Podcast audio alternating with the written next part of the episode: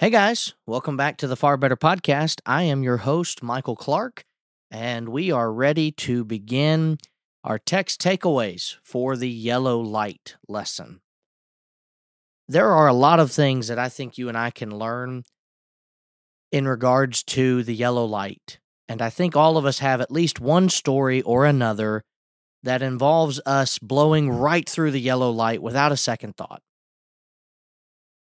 And I get it. I, I, I totally understand why we do that, what our mindset is behind that, especially if you're running late for somewhere. Yellow lights are almost a challenge. Can I make it through in time? You've probably also been somebody who has blown through the yellow light, but you misjudged it. And in driving through, it turns red, and you look to your spouse or to the person driving in the car with you, and you said, Oh, whoops, my bad. Today, as we think about kind of putting an end cap to everything that we've talked about the last two weeks about forgiveness, about slowing down, we have to ask ourselves a serious question Do we limit forgiveness? Do we limit forgiveness to the point where essentially I'll be more forgiving to one person, but not to another? Do we limit forgiveness more so to the people that we don't like versus the people that we do? You know, does your favorite child get away with more than the child that tests you the most? Probably the better way to say that is your more obedient child, but cat's out of the bag. I'm just kidding. We don't play favorites. Does your most common friend that you get along with so well, does he get a pass? Does she get a pass more than that person in the group that everybody knows? You don't really know how they became your friend. They don't know how you became their friend. And the moment they do something that's wrong, you just kind of let them have it. Do we set a limit? And I think the thing that should scare all of us and really stop and make us think about this is too often the answer to that question is a resounding yes, we do. But what we learned in our last two lessons, the two podcasts that we had together about Matthew 18, is that there is no limit to the amount of forgiveness that should be shown. Jesus himself didn't set a limit. And I'm not just talking about when Jesus made this statement, told this parable. If you have your Bibles in front of you and you'd like to turn, I'll read it in case you don't. But if you do have your Bible and you want to turn and you want to look at these verses, you can. Philippians chapter 2 is probably one of the most easy to understand verses about Jesus's lack of limitation toward forgiveness. In Philippians chapter 2 and verse 1, we find, Therefore, if there is any consolation in Christ, if any comfort of love, if any fellowship of the Spirit, if any affection and mercy, fulfill my joy by being like minded. Verse 2, having the same love, being of one accord, of one mind. So we're talking about togetherness here.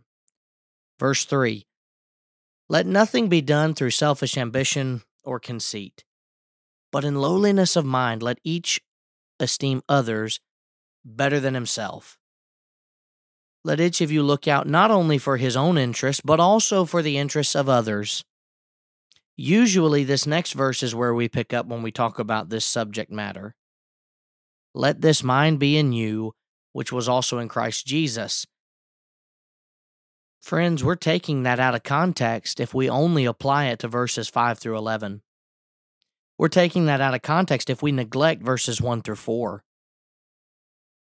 Because Paul is making a continuing statement here. Paul's saying, All that I just told you to do, all that I just looked at with you about fulfilling the joy that I have by being like minded, having the same love, being of one accord, of one mind, if you want all of that, you let nothing be done through selfish ambition or conceit, but in lowliness of mind, let each esteem others better than himself. Let each of you look out not only for his own interest, but also for the interests of others. Let this mind, the mind we've just been talking about, this mindset be in you, which was also in Christ Jesus. There is not a single thing in verses 1 through 4 that Jesus himself could say, Whoops, I didn't measure up to that one. Or, you know what, I probably could have done a better job there, and I probably should have done a better job there. There's not a single statement that Paul wrote there that Jesus would have to say, I could have done better. But he continues on to say, not in the statement of saying that Jesus is better, but he's making the statement that Jesus is better by saying, if this man can do this, what should you do? Watch this, verse 6 Who being in the form of God, did not consider it robbery to be equal with God. It wasn't something that he he held on to and made it a claim. You, sometimes you hear people say all the time, "My dad is so and so." Look, I, I grew up in a household with a preacher who is well loved in the brotherhood, with a preacher who is an excellent gospel preacher, and at times some people don't always look at that in the way that I think the Lord would have us to look at it. And as a little boy, there were some moments where I would be caught walking around saying, Well, my daddy is so and so. And I'm reminded of a movie or TV show where two characters are talking about their respective fathers, and one of them said, My daddy owns buildings. Well, yeah, my daddy could beat your daddy up, and it just escalates. And we don't have Jesus doing something like that. We don't have Jesus saying, You know what? I am equal with God. I am somebody. You need to be thankful that I have arrived.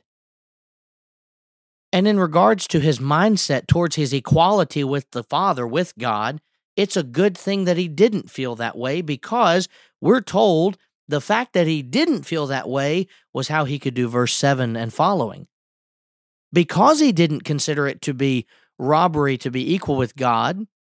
It wasn't something where he said, I shouldn't have this, so I'll go to the earth. It was him saying, I'm allowed to have this, but watch this in verse 7. He made himself of no reputation, taking the form of a bondservant and coming in the likeness of men. And being found in appearance as a man, he humbled himself and became obedient to the point of death, even the death of the cross. Therefore, God also has highly exalted him and given him the name which is above every name, that at the name of Jesus every knee should bow, of those in heaven and those on earth and of those under the earth, and that every tongue should confess that Jesus Christ is Lord to the glory of God the Father. And you might be thinking, Michael, this is a stretch even for you. How are you going to make this about forgiveness? It's verse 8. It's verses 7 and 8. Jesus made himself of no reputation, taking the form of a bondservant, coming in the likeness of men, being found in appearance as a man, humbling himself, becoming obedient to the point of death for what? For who? For you and me. For you and me. You know, you and I can get so caught up in being angry for nothing. I don't know where it stands at the time of this episode dropping, but currently, my football team is not doing so well, nor is my hockey team. My baseball team was the best team in baseball this season, only to lose in the first round.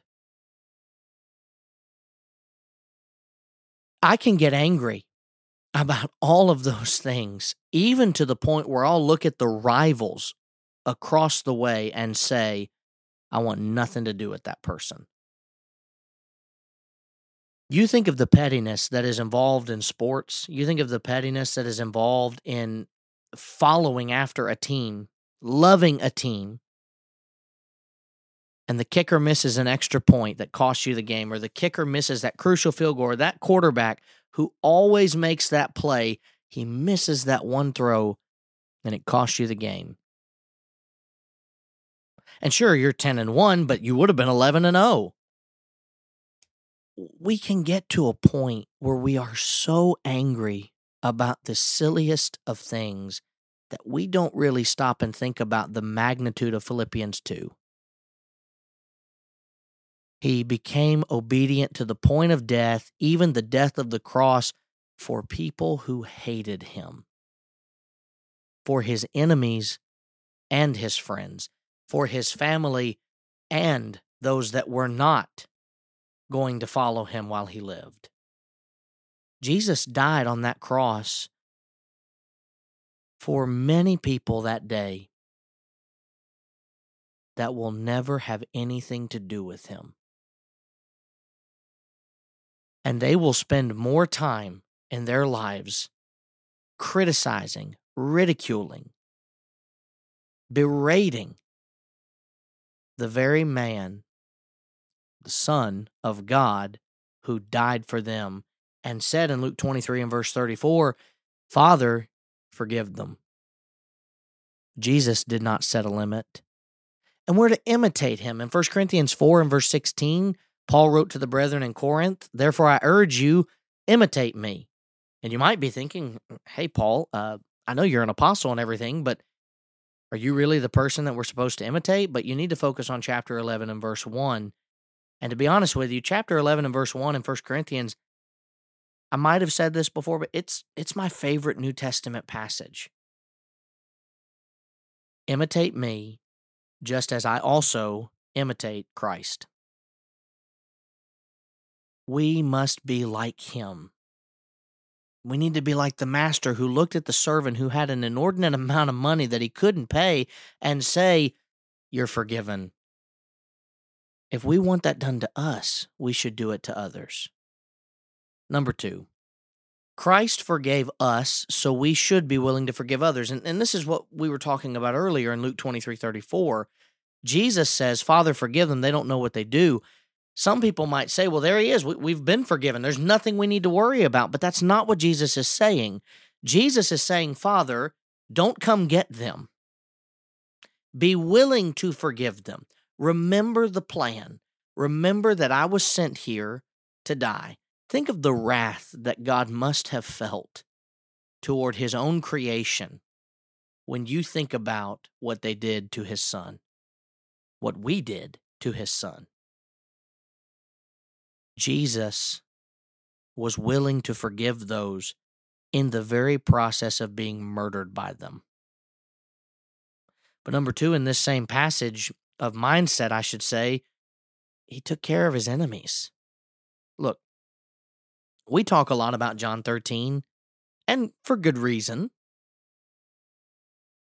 But you think about what John 13 is actually talking about.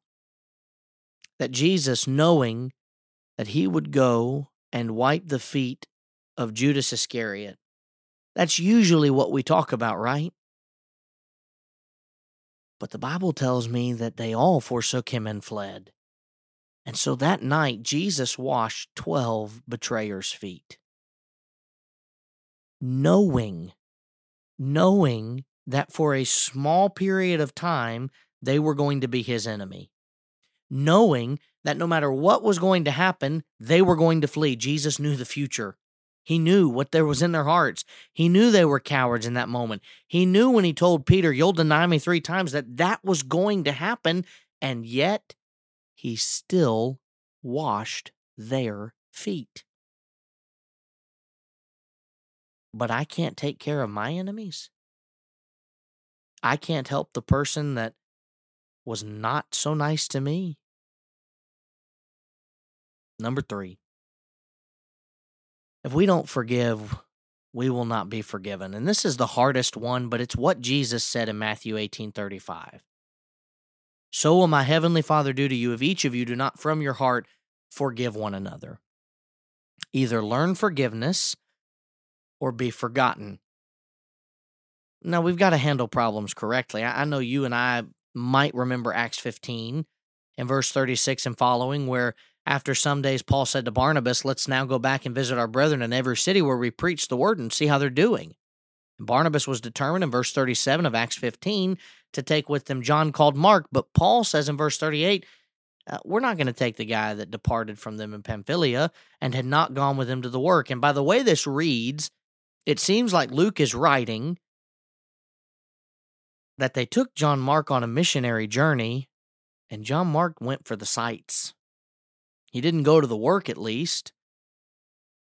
And this contention brews between Barnabas and Paul. And it becomes so sharp they parted from one another. So Barnabas took Mark and sailed to Cyprus, and Paul chose Silas and departed, being commended by the brethren to the grace of God. And he went through Syria and Cilicia, strengthening the churches. And if you stop there, this is a heartbreaking passage about regret that they never reconcile, it seems. If you just read that and you don't read any further, but you know a lot about Demas, don't you? Well, let's talk about him for a minute because in 2 Timothy 4 and verse 9, Paul writes about another person that was an enemy of his. And he says in verse 9, I want you to be diligent, Timothy, to come to me quickly. Why? Well, because Demas, I thought he was in it for the long haul. I thought Demas was going to be one of the most accurate followers of God. He was never going to stray from the right to the left, pinpoint accuracy, not missing the mark. And yet, He's forsaken me, having loved this present world, and has departed for Thessalonica. And the Crescens for Galatia, and Titus for Dalmatia, and only Luke is with me. Why don't you bring John Mark? Because he is useful to me for ministry. Whatever it was in Acts 15, whatever had happened, Paul was not too big for his britches, if you'll forgive the saying, to forgive him. Paul did not look Paul did not look at this man as unredeemable. And if he can forgive, can't we? If he can show that example of forgiveness, can't we? I'm thankful to have had the last three weeks to discuss the mindset of forgiveness and this yellow light. And Lord willing, next week we'll begin a three episode arc on another sign. But until then, let's please God now, so our eternity is far better. What's up, guys? It's Caleb and Michael over here from the Scattered Abroad Network, and we just wanted to say thanks so much for listening to this episode. Yeah, we're so thankful to the East Hill Church of Christ for overseeing this network, and we're grateful to God for this opportunity. And don't forget, you can check out our show notes below for all of our social media links, email address, website, and we have a monthly newsletter, so don't forget to sign up for that. Please remember to leave us a rating or a review on whatever platform it is that you use. And please continue to keep our network in your prayers. As always, thank you again so much for listening. Be ready tomorrow. We have brand new content coming out here on the SAN. Thanks so much, and God bless.